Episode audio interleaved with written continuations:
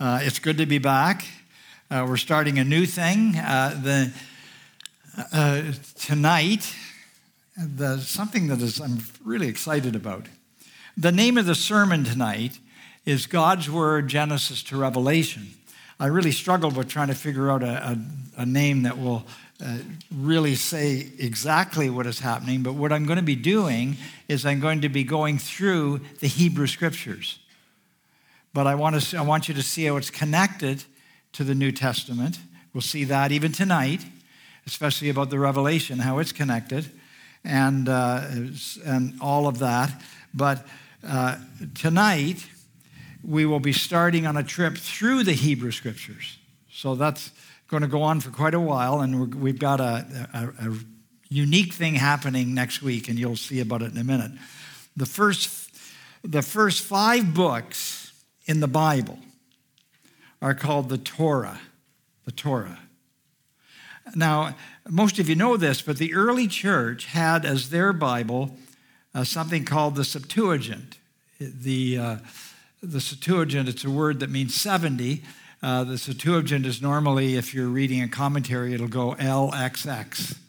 That's Roman numerals for 70. And it's said that there were 70 Alexandrian Jews who translated from the Hebrew into the Greek in the third century before Jesus. The Greek translation of the Old Testament was the Apostle Paul's Bible, as we can tell from his Greek quotes in his writings. So tonight, I'm doing a flyover of the Torah, and then uh, Michael Hale will be teaching us, not tonight, but will be teaching us the biblical worldview, which is very important, which includes the literal 24 hour days of creation in chapter 1, starting right at verse 1, along with Adam and Eve, who are our ancestors. And we'll learn in detail the truth of creation versus evolution. And in our society today, evolution is just taken for granted. And so we're going to re- you'll really have an answer to any question that somebody asks you. Um, you're going to learn it over the next five weeks. So I hope you'll join me. I'll be in the front row with my pen in hand for the next five weeks. And Michael, who's an expert to say the least in all of this, and I'll introduce you to him next week. He's here tonight, he's among us all the time. And uh, he will uh, teach us with lots with video, with uh, great presentations, uh, all where we came from, how we got here, what's uh, all of the ideas of worldview that we need to know clearly to understand the beginning scriptures, especially in the book of Genesis and much else that we'll see in the Bible. And then the following week, after he does that, we'll start our journey through the Hebrew Scriptures at Genesis chapter 1, verse 1. And I'll be teaching that uh, from then on. But I'm really excited about this.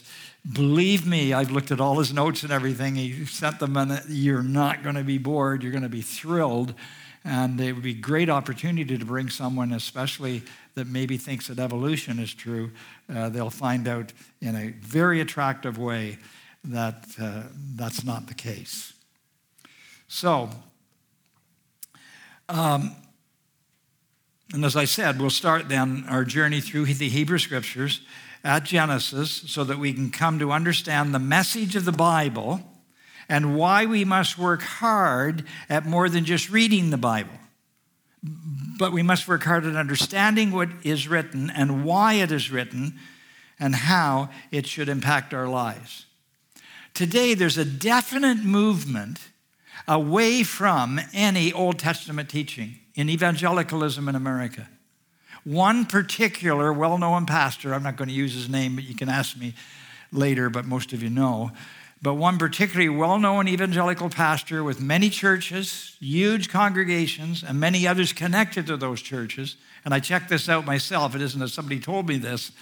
Uh, in writing his sermons, talks about the need to uncouple ourselves from the Old Testament and just teach the New Testament. Now, this pastor has a huge influence, and as a result, it seems there are fewer and fewer churches teaching what the Bible actually says in the context of language and culture. And we need to have a biblical worldview. And after Mike's teachings and my exposition of especially the Torah, uh, we'll be able to understand what God's purpose and message is for us today. You see, the raw truth is that without a knowledge of the Old Testament, the light of the New Testament becomes very dim. We need the writings of Moses and many others to fully understand the teachings in the New Testament. So I'm going to be teaching the Pentateuch, that's the first five books of the Bible, and in Greek, that word means five Genesis, Exodus, Leviticus, Numbers, and Deuteronomy. And there was a time in history, in the history of the Old Testament scholarship, still appearing in liberal theology today, where there was some doubt that Moses wrote the Pentateuch, those first five books. It was based mostly on the idea that the Hebrew people were not literate, they had no written language. But archaeology has long since dispelled this myth, and we now know that they had written language and therefore would write down stories and and history for the coming ages to read and for us to understand. The liberal scholars say there were several authors uh, of the Pentateuch, and they arbitrarily named these seven authors. You remember their names J, E, and P. That's the seven authors. Now, when I was in seminary, I pursued this uh, as a task to find out what it is they believe, but I found out in my studies that even those who, who taught this back when I was in seminary could not agree on what was written by Moses and what was written by J, E, or P, whoever they are. But for me, the greatest proof is in the New Testament, where such as Matthew and Mark and Luke and John, the Apostle Paul, the writer of Hebrews, quoted Moses as the writer of the Torah. But the clearest and most convincing is Jesus. One day, some Pharisees are really upset at him, and uh, mainly because he didn't keep the Sabbath the way they thought he should. And he says to them, these are the words of Jesus in John 5 46 and 47 If you believed Moses, you would believe me, Jesus said. For Moses wrote about me. But since you do not believe what Moses wrote, how are you going to believe what I say? I think that's pretty definitive. In the third chapter of Exodus, we have the scene where Moses sees the burning bush and God speaks to him. Moses is then 80 years old, and all that is written in Genesis and the beginning of Exodus is now in the past. We don't know exactly when Moses started writing, but there's little doubt these words come from his pen or quill or whatever uh, through the ministry of God's Spirit in his life. Matter of fact, the New Testament tells us several places that it's God's Spirit that moved Moses and all the writers of the books of the Bible. The first 11 chapters of Genesis, especially, contain the seed of everything else in the Bible. The book of Genesis begins with a picture of God's sovereignty in creation and then ends with the story of Joseph. That's my favorite story in the Old Testament, demonstrating God's sovereignty in the human family. So these first five books can be titled in several ways, and I've just titled them from my reading, and uh, uh, it'll give you an idea what we're going to be learning as we go through them. Genesis could be entitled Creation and Fall. Exodus could be entitled The Sovereignty of God and Redemption by delivering the Israelites from captivity in Egypt.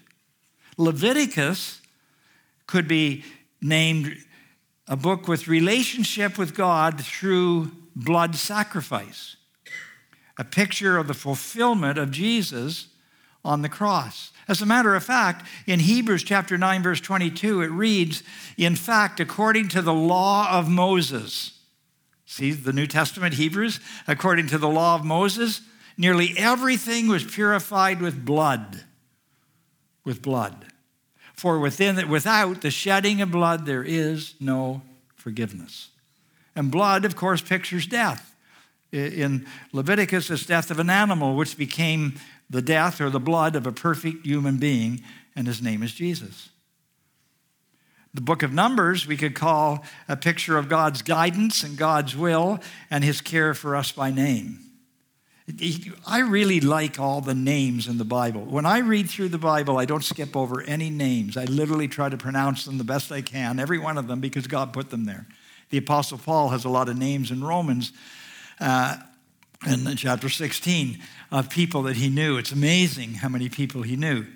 And God knows your name and he knows my name, and we're going to learn a lot about that in the book of Numbers. The book of Deuteronomy is the law in detail, a picture of God's faithfulness. And so we have the Pentateuch, five books covering 2,500 years. Again, let's another way of looking at it Genesis. Genesis is God's sovereignty in creation. In the beginning, God. If you just understand those three words, if you just understand them fully, then nothing else in the Bible should surprise us. He's before time, uh, He's always existed, and He created everything. And we're going to learn about that in the most wonderful way in the, in the weeks ahead. Exodus, the book of Exodus is really exciting. Exodus is God's power and redemption. Abraham Lincoln wrote the, what we call the Emancipation Declaration the freeing of black people from slavery. Exodus is God's emancipation declaration for the people of Israel, the Jews, their freedom from slavery in Egypt, plus it's a picture of our emancipation declaration from the power of sin through the blood or the death of Jesus on the cross. The book of Leviticus. Now, I know that when you read through the Bible, those of you that do that regularly, we all should do it it's not everybody's favorite book.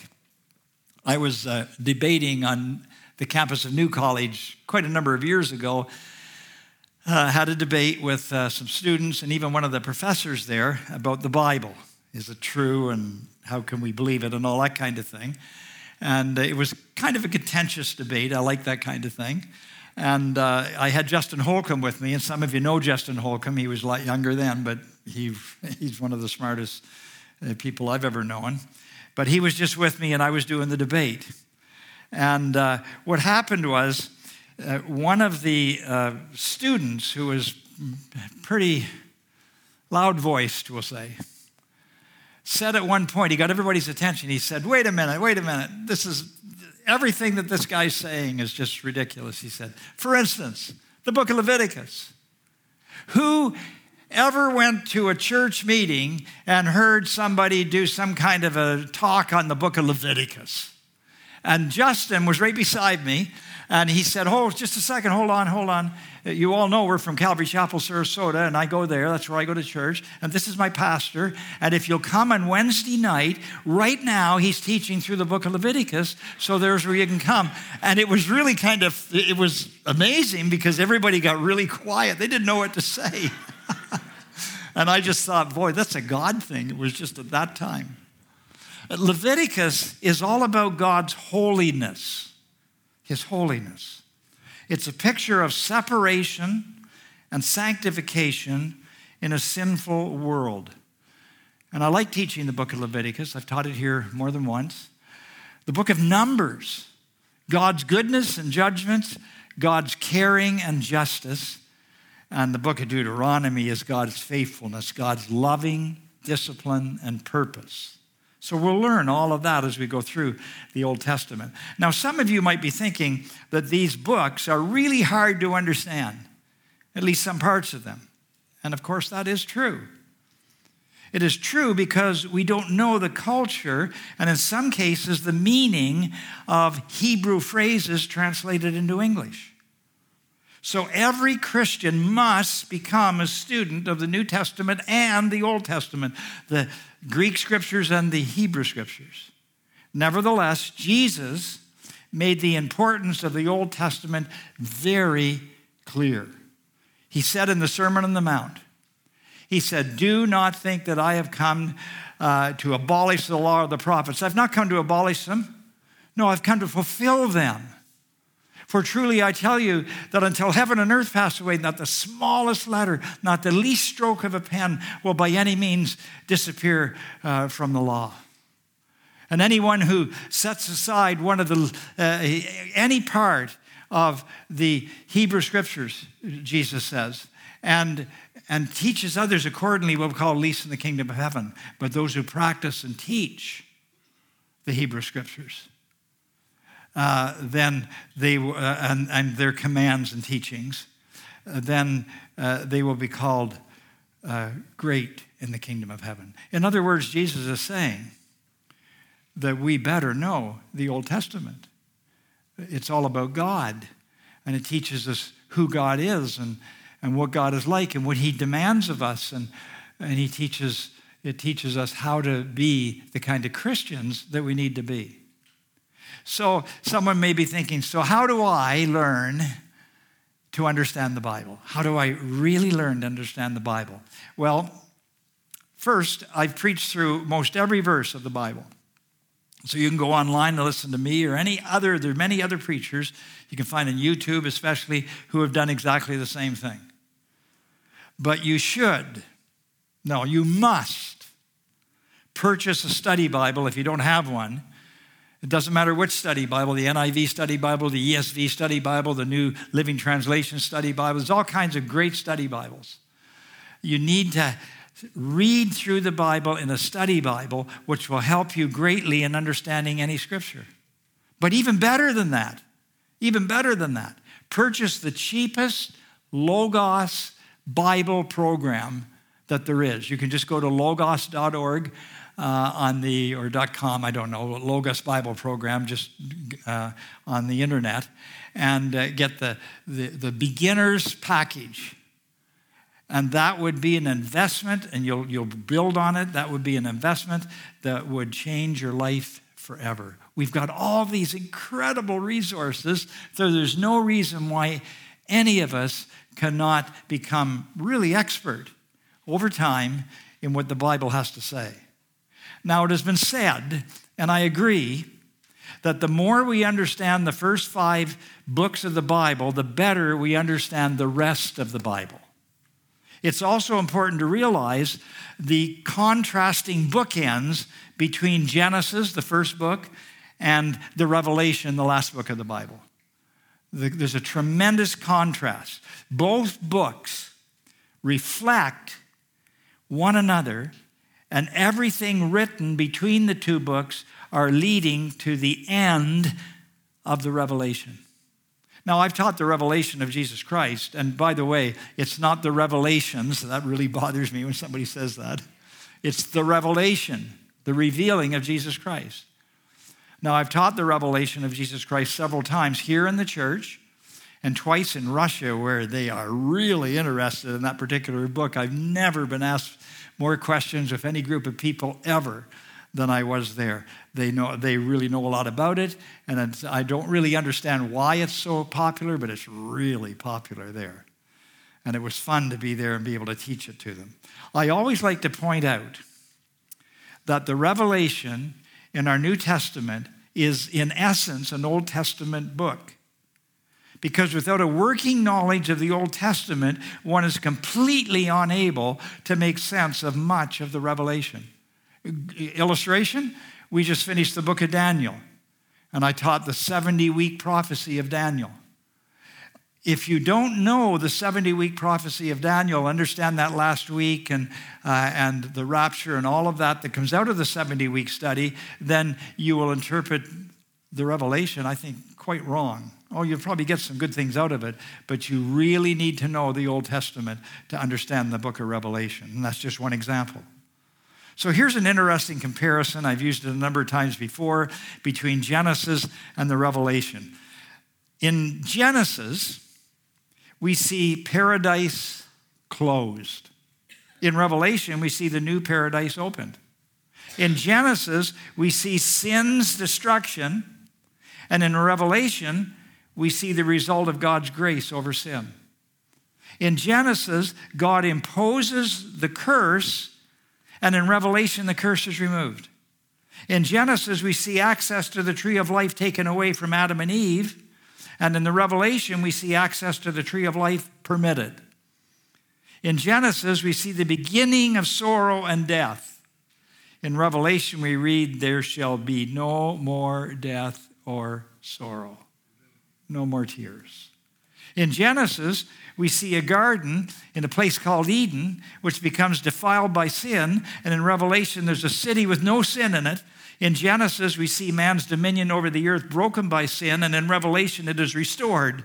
In Genesis, evil wins, the devil in the guise of a serpent.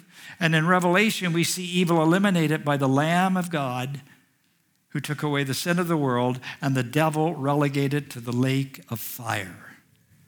In Genesis, Adam and Eve walk with God, but that relationship is broken by sin, by their disobedience. In Revelation, we see that relationship restored. Revelation chapter 21, verse 3. And I heard a loud voice from the throne saying, Look, God's dwelling place is now among the people, and He, God, will dwell with them. And they will be His people, and God Himself will be with us and be our God. Us and be our God. What is so great about that is it's a return to Genesis in the end, the way it was supposed to be. Uh, J. Sidlow Baxter has written quite a bit about this, and I like this particular quote, saying sort of the same thing I just did, but he says it well. The garden in Genesis gives place to the city in the Revelation, and the one man has become the race. In Genesis, we see human sin in its beginnings. In the Revelation, we see it in its full and final developments. In, in the harlot, now, if you know the book of Revelation, you know these, what these all mean. The harlot, the false prophet, the beast, and the dragon, that's Satan. In Genesis, we see sin causing physical death on earth. In the Revelation, we see sin issuing in the dread darkness of the second death in the beyond. In Genesis, we have the sentence passed on Satan. In the Revelation, we have the sentence executed. In Genesis, we are given the first promise of a coming Savior and salvation in the Revelation, we see that promise in its final glorious fulfillment. Genesis causes anticipation, the Revelation effects realization. Genesis is the foundation stone of the Bible, the Revelation is the capstone. So you can see already, can't you, that we need to know the Old Testament to light up the New Testament. We need that. You can't uncouple from the Old Testament and really then have all that you need to know in the Bible. Now, it's easy to see the outline of Genesis. Uh, here's the outline of the book. Chapter 1 to 11 has creation, which you're going to learn a lot about in a few, uh, the next few weeks, the fall, the promise of redemption, and picture of sin's destruction in chapter 12 to 50, the second half. We have the story of God's overriding sovereignty in history. So, in the first section, 1 to 11, we have four historical markers the creation, the fall, the flood, and the Tower of Babel. In the second section, chapter 12 to 50, we have four historical figures Abraham, Isaac, Jacob, and Joseph. Now, I think it's here that we can most clearly see God's divine sovereign plan for the ages. Here's just a, a, quote. It's me that's saying it, but it's important. Nothing can cancel out God's ultimate purpose. No person or event changes God's history. I think that's important for us to really make real in our lives based upon all that's happening in our country and around the world today. Nothing can cancel out God's ultimate purpose. No person, no event changes God's history. In Genesis, we especially see that. I love the story of Joseph, a most dysfunctional family. But Joseph's capture and survival are what caused the Jewish people to ultimately flourish, even through the slavery of Exodus until the cross of Jesus and now the soon return of Jesus. It is in Genesis we first learn that God is sovereign and chooses whoever he wills and uses all historical incidences, such as the Tower of Babel, to direct history to its predetermined end. God called Abram in Genesis 12, and in Genesis 17, God changed his name to Abraham. Uh, the Abraham uh, means the father of many nations, where Abram meant exalted father. So he's now been called by God. He's told that he's going to be the father of many nations. And if there's one story in the Bible in the Old Testament you must know really well, it's Genesis 12 to 17, especially Genesis 12. You should know that chapter thoroughly, and 17. And just try to imagine this man, because by the time we get there, we'll know Moses. Uh, we'll, we'll know uh, Abram and then Abraham really well. And Abraham's now told, as an older man, much older man, uh, that his new name from God, in other words, his purpose in life, is to be the father of many nations. Not many families, but many nations full of families. Amazing, even think about it. So we must understand these chapters intimately. In reading the story, we see the combination of obedience and disobedience. Nevertheless, God's predetermined purpose is not thwarted, and Abraham, even in his sinfulness, fulfills God's purposes while exercising his own will both appropriately and inappropriately. We'll be able to talk a lot about our will and God's will in the middle of that when we come to those stories. Now, Isaac is called by a supernatural birth. His parents were 100, dad and mom was 90, so don't give up. Abraham, 100 years old, Sarah, 90 years old.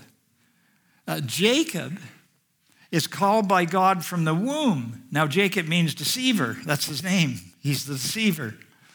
And uh, Jacob is called by God from the womb. And even though he deceives Esau, his brother, God still cares for him and raises him up above Esau. But Joseph is the most spectacular. God is with him through his selfish teen years and the attempt on his life by his brothers. He's in prison for something he did not do and then becomes the most important person in the world other than Pharaoh. The doctrine of God's sovereignty is the most comforting of all doctrines. We learn that we have a will that can be exercised for good or bad, but our God is still able to deal with our weaknesses and turn all that is meant for evil to our eternal good and His glory. That's the theme of Joseph's story. I watched um, a video for more than the first time, again recently by Dr. David Jeremiah on Romans 8:28.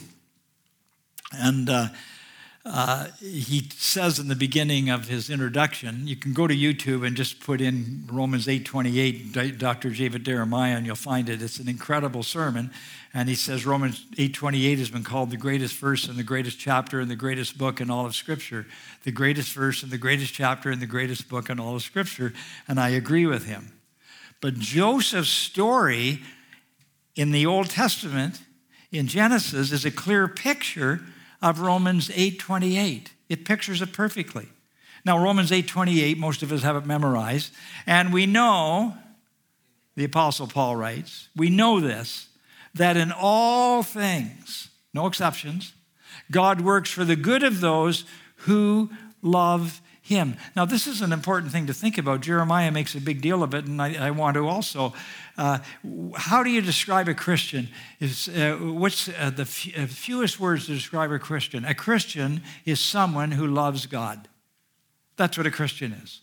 But there's more to it than that because then it goes on to say that he works for the good of those who love him, that's us who are Christians, who have been called according to God's purpose. And so we know that in our lives, doesn't make any difference what happens, doesn't make any difference what mistakes you make, what stumbles you have. God works everything that happens in your life and around your life uh, out for your good and His glory. So think of Romans 8 28 as you listen to Joseph's response to the fear his murderous brothers have of him thinking he might have them punished for trying to kill him. Now, what had happened, there was a famine in the land. They don't know where he is. Even if Joseph's still alive, they have to come to Egypt to get food because Joseph had arranged all that. They didn't recognize him, and at first he, at first he didn't tell them who he was, but eventually he did tell them who he was. And it terrified them.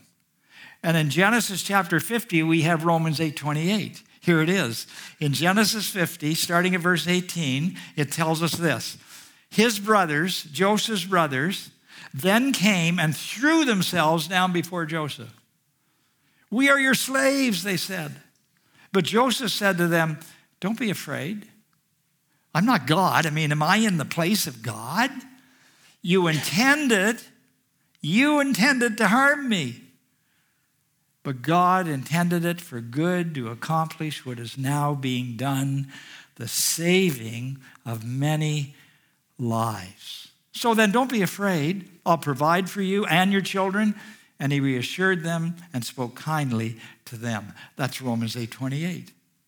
Uh, Paul the Apostle tells us that the Old Testament scriptures are important for us to know. Uh, there's more than one place I could turn to, but Romans 15 4 is the best. For everything that was written in the past, Paul says, he's talking about the Torah, the Pentateuch, the, all the prophets, all of those. For everything that was written in the past was written to teach us so that through the endurance taught in the scriptures and the encouragement they provide, we might have hope. I, I, won't go into it in any more detail than just to say this. I won't. Uh, this morning I was having a really unusually good quiet time with the Lord, and I asked Him to speak to me on a certain subject that I was really concerned about how to handle. And uh, within five minutes, through, I won't take too long to tell you all the details, but I was led to the book of Isaiah, chapter 6, and uh, what I believe God had me read just, it changed my whole day. It just changed my whole day. That's the Old Testament. It was so relevant to all that's happening today. That's why we need to know all of Scripture. So here is my review of the whole Bible. The Bible is made up of 66 books, uh, 39 Old Testament books, and 27 New Testament books. The theme of the Bible from the beginning is that humankind is sinful and in need of a Savior. It never deviates from that theme. If someone were to write a book today saying that all Americans are bad and should feel bad about being bad, it's doubtful it would be a bestseller. Actually, there was a book like that. I really enjoyed it years ago, back in the 1970s. And the book was called Whatever Became of Sin by Dr. Karl Menninger, not a Christian. He's a prominent psychiatrist in the 1970s. And the book was a bestseller. I mean, it made, it made waves, to say the least. Basically, the idea behind the book is we need to have some personal responsibility and realize there really is a right and wrong. We need something like that today. Today, we would say that every, everyone should feel good about themselves and be happy. Uh, that is largely the preaching of, sadly, the fast growing health and wealth gospel, headlined by book titles such as Your Best Life Now. Can't remember who wrote it. But proceeding with the description of our Bibles. The first five books, as we have said, are the Pentateuch, and the next 12 books, Joshua to Esther, are all historical books. Great stories, though. And then we have several experiential books like Psalms, Proverbs, Ecclesiastes, the Song of Solomon. And then the next 17 books after those are prophetic books divided into the major and minor prophets. I hope most of you understand why, but major prophets are major only because of the size. Doesn't mean that they're better than the minor prophets, it's just they wrote more. The minor are called the minor prophets because literally the books are smaller, but they enhance and agree with the awesome pictures in Isaiah and Jeremiah and Ezekiel, and we've just studied Daniel. Again, the theme of the sinfulness of mankind and the coming of a Messiah is constant throughout those books, even though they were written over 1,200 years by dozens of authors who never met each other. If we add in the New Testament, then the time represented is 2,500 years. Again, from uh, uh, Baxter, he wrote this Think of it. Over 30 writers contributed to the Old Testament, spaced out over 1,200 years, writing in different places to different parties for different purposes, and little dreaming that their writings, besides being preserved through generations, were eventually to be compiled into that systematic plurality in unity which we now find in the Old Testament. When one reflects on this, Surely one cannot be charged with fancifulness for thinking that behind the human writers there must have been a controlling divine design. Now, there's much more I could say about Genesis, but I'll end with two things the flood and the fall. The flood.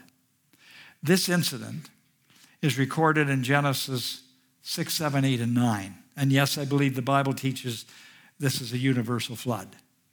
And then we have the fall. Adam and Eve and, and the commandment. We have a snake representing Satan. It didn't crawl in its belly at that time, but it does soon after. Uh, twisted the scripture. Now, we all know what happened here, I'm sure. I mean, Adam was told by God to show the incredible graciousness of God. He says, Here's a whole bunch of trees, more than you can probably even count. And everything on them is good, and you can eat from every single one of them. Just, just you'll have trouble even deciding, except for one tree. And if you eat from that one, you'll die. And then Eve comes along. Adam clearly told Eve the same thing. So there's, uh, there's, uh, it, it just, even as I think about it, it proves their sinfulness. because if I were to say that there's a door closed over here and I don't want anybody to look into that door, please don't look at There's no lock on it, but don't look into that door. What's in there is a secret. Uh, and then we put a camera someplace, a hidden camera. Uh, we would, it'd probably take an hour or so, but somebody would look in. and uh, uh Eve then met Satan through the snake. And of course, he twisted scripture. What he said is, you know, did God really say? Oh, surely you won't die. Come on. She was doing all, he was doing all he could to make her jealous, I guess. Like, who's God think he is keeping you from this tree? She never says at any point, at any point, she never says, that, uh, uh, that God said you couldn't do this. She, she just listened to him, and uh, her answers were pretty, pretty bad. And then she took it and gave some to Adam. And uh, Adam was there, and he didn't protect his wife. He didn't even try to stop her. And he also took the fruit. That's why the Bible says that sin came through one man, Adam. Romans chapter 5 verse 12. Therefore just as sin entered the world through one man and death through sin, and in this way death came to all people because all have sinned. We're all born a sinner. Every one of us. And we all need salvation. And God made provision for that right there in Genesis. The first presentation of the gospel is in Genesis. The theological phrase for Genesis 3:15 is, the, the, is called the proto-evangelium or the first glimpse of the gospel of Jesus Christ. And it's in Genesis 3:15. And in Genesis uh, 3:15, it says God speaking to Satan, and it says to Satan, God says, "I will put enmity, hostility between you and the woman, meaning the seed of the woman, and between your offspring or your seed and hers." So he's saying there's going to be a problem between a child that's going to come out from the woman and uh, uh, and that child, we know who the child is, is uh, going to be a problem to uh, all of the people that you influence. And so here's how it goes I will put enmity, hostility between you and the woman, and between your offspring or your seed and hers. And then he, and by the way, this is important, that's masculine singular. I put it in there so you'd see it. So this man, the he is a man, a man will crush your head. That's a fatal blow. And you will strike or bruise, a lot of Bibles say, and that's a good translation, his heel, a crippling blow. And in Romans chapter 16, verse 20, it says, The God of peace will soon crush Satan under your feet. The grace of our Lord Jesus be with you. So we see a picture of the gospel in Genesis in the third chapter of the Bible. How could we decouple from all that? And then we see how that's worked out as we go through uh, the Bible. So here is why I want us to be literate regarding the whole Bible. I want us to be literate uh, regarding the whole Bible. Um, I'm going to read a section of a book by Dr. David Derek. Put it up there, David Jeremiah the book. Where are we here? How come it's not coming up? Huh? Oh, you got it? Okay. Okay, this, um, it's, it's coming. I can see it. It's coming any moment. Oh, I'm sorry. Well, okay, well, I'll just tell you. The, the name of the book is What to Do When You Don't Know What to Do. That's the name of the book by Dr. David Jeremiah. He wrote it about oh, I don't know, eight years ago. And I've been reading it lately. It's really good. What to do when you don't know what to do. It's largely uh, about the book of James. And uh, he's at the beginning of the chapter. The chapter is called What to Do uh, When the. Um, oh, there it is. What to do when you don't know what to do. okay, good. Thank you. And uh, uh, the opening line here is from James chapter 1, 19 to 27. It reads, But be doers of the word and not hearers only, deceiving yourselves. So listen to this. A New England teacher quizzed a group of college bound high school juniors and seniors on the Bible. The quiz preceded the Bible being the subject of a literature class that he planned to teach at what was generally considered one of the better public schools in the nation. Among the more unusual answers from these students were Sodom and Gomorrah were lovers, and Jezebel was Ahab's donkey. Other students thought that the four horsemen appeared on the Acropolis that the New Testament Gospels were written by Matthew, Mark, Luther, and John, that Eve was created from an apple, and that Jesus was baptized by Moses. The answer that took the misinformation prize was given by a fellow who was academically in the top 5% of his class. The question was Golgotha. What's Golgotha? The answer Golgotha was the name of the giant who slew the Apostle David. This was not just an isolated case of biblical illiteracy. In 2014, researchers, uh, Ed Stetzer, who's really well known in evangelical circles, really good man, uh, reported that even though the average American owns three Bibles, our nation is reading the Bible less often this is 2000, back in 2014, and understanding the material to an even lesser degree. The illiteracy trend has been getting worse for some time now, as reflected in a famous Gallup survey from the 1990s. 82% of Americans believe that the Bible is either the literal or inspired Word of God. More than half said they read the Bible at least monthly, yet half couldn't name even one of the four Gospels. And fewer than half knew who delivered, didn't know who delivered the Sermon on the Mount.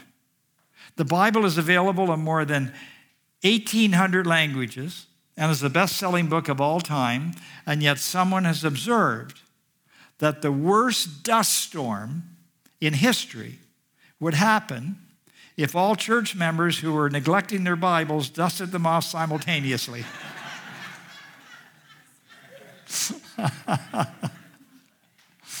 I hope that's not true with any of us. But it's very, very important that we know our Bibles.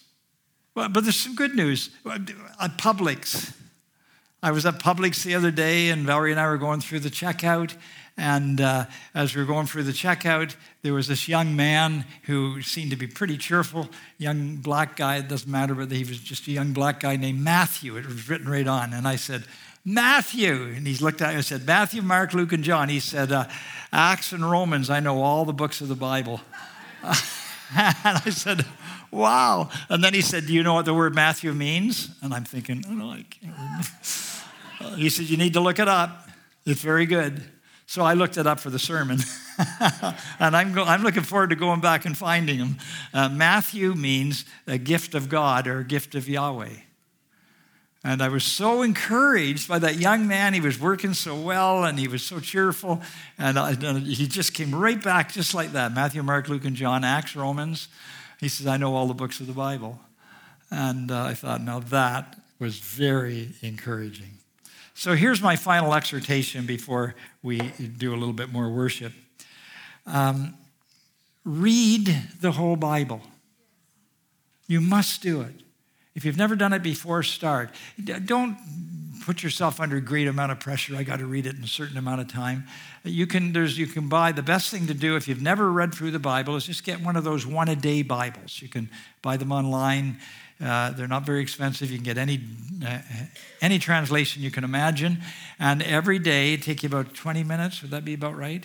To 20 minutes. Valerie's been reading them for years and uh, you'll read the, something from the Old Testament, something from the New Testament, something from Psalms, and something from Proverbs over a period of a year.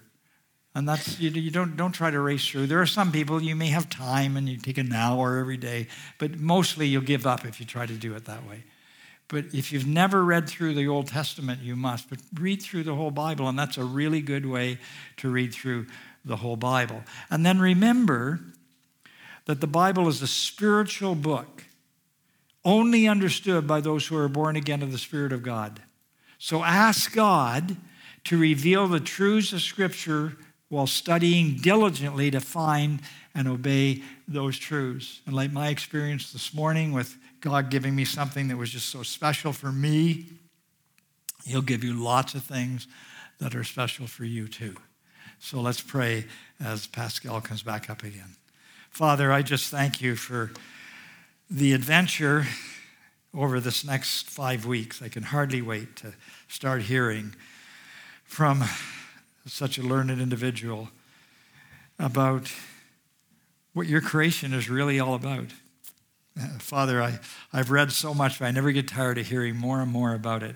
And it just amazes me. In the beginning, God made the heavens and the earth.